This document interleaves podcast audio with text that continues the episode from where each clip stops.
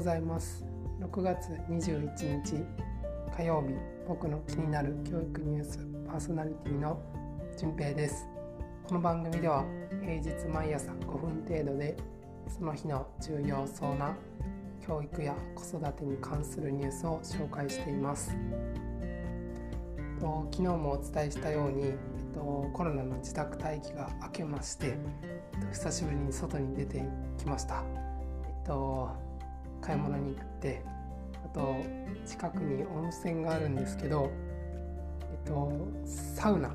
に行ってきました。僕は結構サウナが好きで週に1回ぐらいは、えー、行っていたので、えっと、久しぶりのサウナ本当に気持ちよかったなと思っています。まあ、本当はあのこんなに暑くならないぐらいの方がサウナは個人的には好きなんですけど、まあ、とはいえとても気持ちよくリフレッシュすることができました。やっぱり自由に外に出れるっていいなと改めて感じています。はいというわけで今日のニュースに移りたいと思います。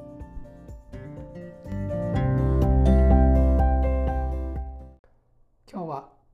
金融教育高校での必修受け金融機関が出前授業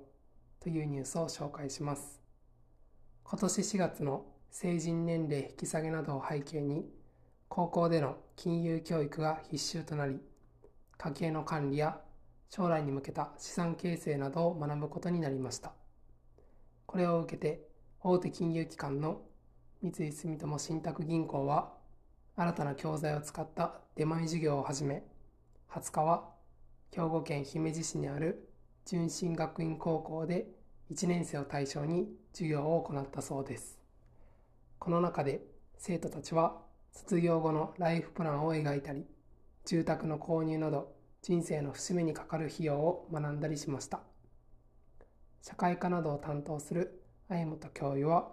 教員も十分に勉強が進められていないので、プロの方に来てもらうのは貴重な機会でした。と話したそうです。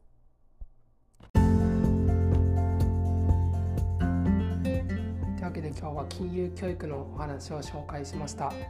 えっとまあね本当にいろんな教育がどんどん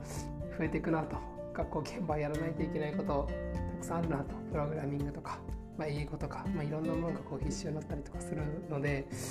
あの先生のアップデートも本当に大変だしあの本当は大事なこと特にこのお金のことってあの早くやった方がいいと思っていたのであの学ぶこと自体は本当にあの素晴らしいことだと思っているんですけど、まあ、そういうまだまだリソースが足りてない感も否めないなと思っています。えっと少し僕が面白いなと思ったことが、えっとまあ、金融教育今年からやるよっていうのは知ってたんですけどなんかその背景にあるのが成人年齢の引き下げっていうところが結構面白いなと思っていてなんか成人年齢が18歳になったからそこで金融教育やるのかっていうなんかそこってなんかロジックどうなんだろうとか思ったり例えば大学生ってあの二十歳とか2回生とかで二十歳迎えると思うんですけどなんかその後に資産形成とかの授業があるかといえば別にそんなこともなかったしあのこの今回の授業が高校1年生を対象にってことなので高校1年生まだ成人じゃないよねっていう、まあ、あの成人になる前からっていうことだと思うんですけど、まあ、それだったら別になんだろうそれ以前からもあってもよかっただろうしっていう、まあ、いろんなこうあのツッコミというかなんか気づきがあってですね、まあ、まあ理由は何であれ、まあ、始めるのは素晴らしいことだとは思っているのであのやってほしいなという思っています。あの銀行さんが教えるということで、まあ、どれぐらい突っ込んだ話をしていたのかは若干わからないんですけどまああのねあの本当に銀行に貯金するだけが資産形成じゃないと思うしっていうかお金の使い方としてそれはあの今は何だろうむしろやらない方がいいというかそれ銀行だけに置いとかない方がいいというのが多分一般的な回だと思うのでなんかその辺りもなんか銀行がそういうことをどれぐらい教えるのかなとかも若干疑問に思いながらあの見ていました。はい、なんか他の学校でも同じようにあの金融教育があのもちろん始まっていてあの出前授業とかあのやられているようなので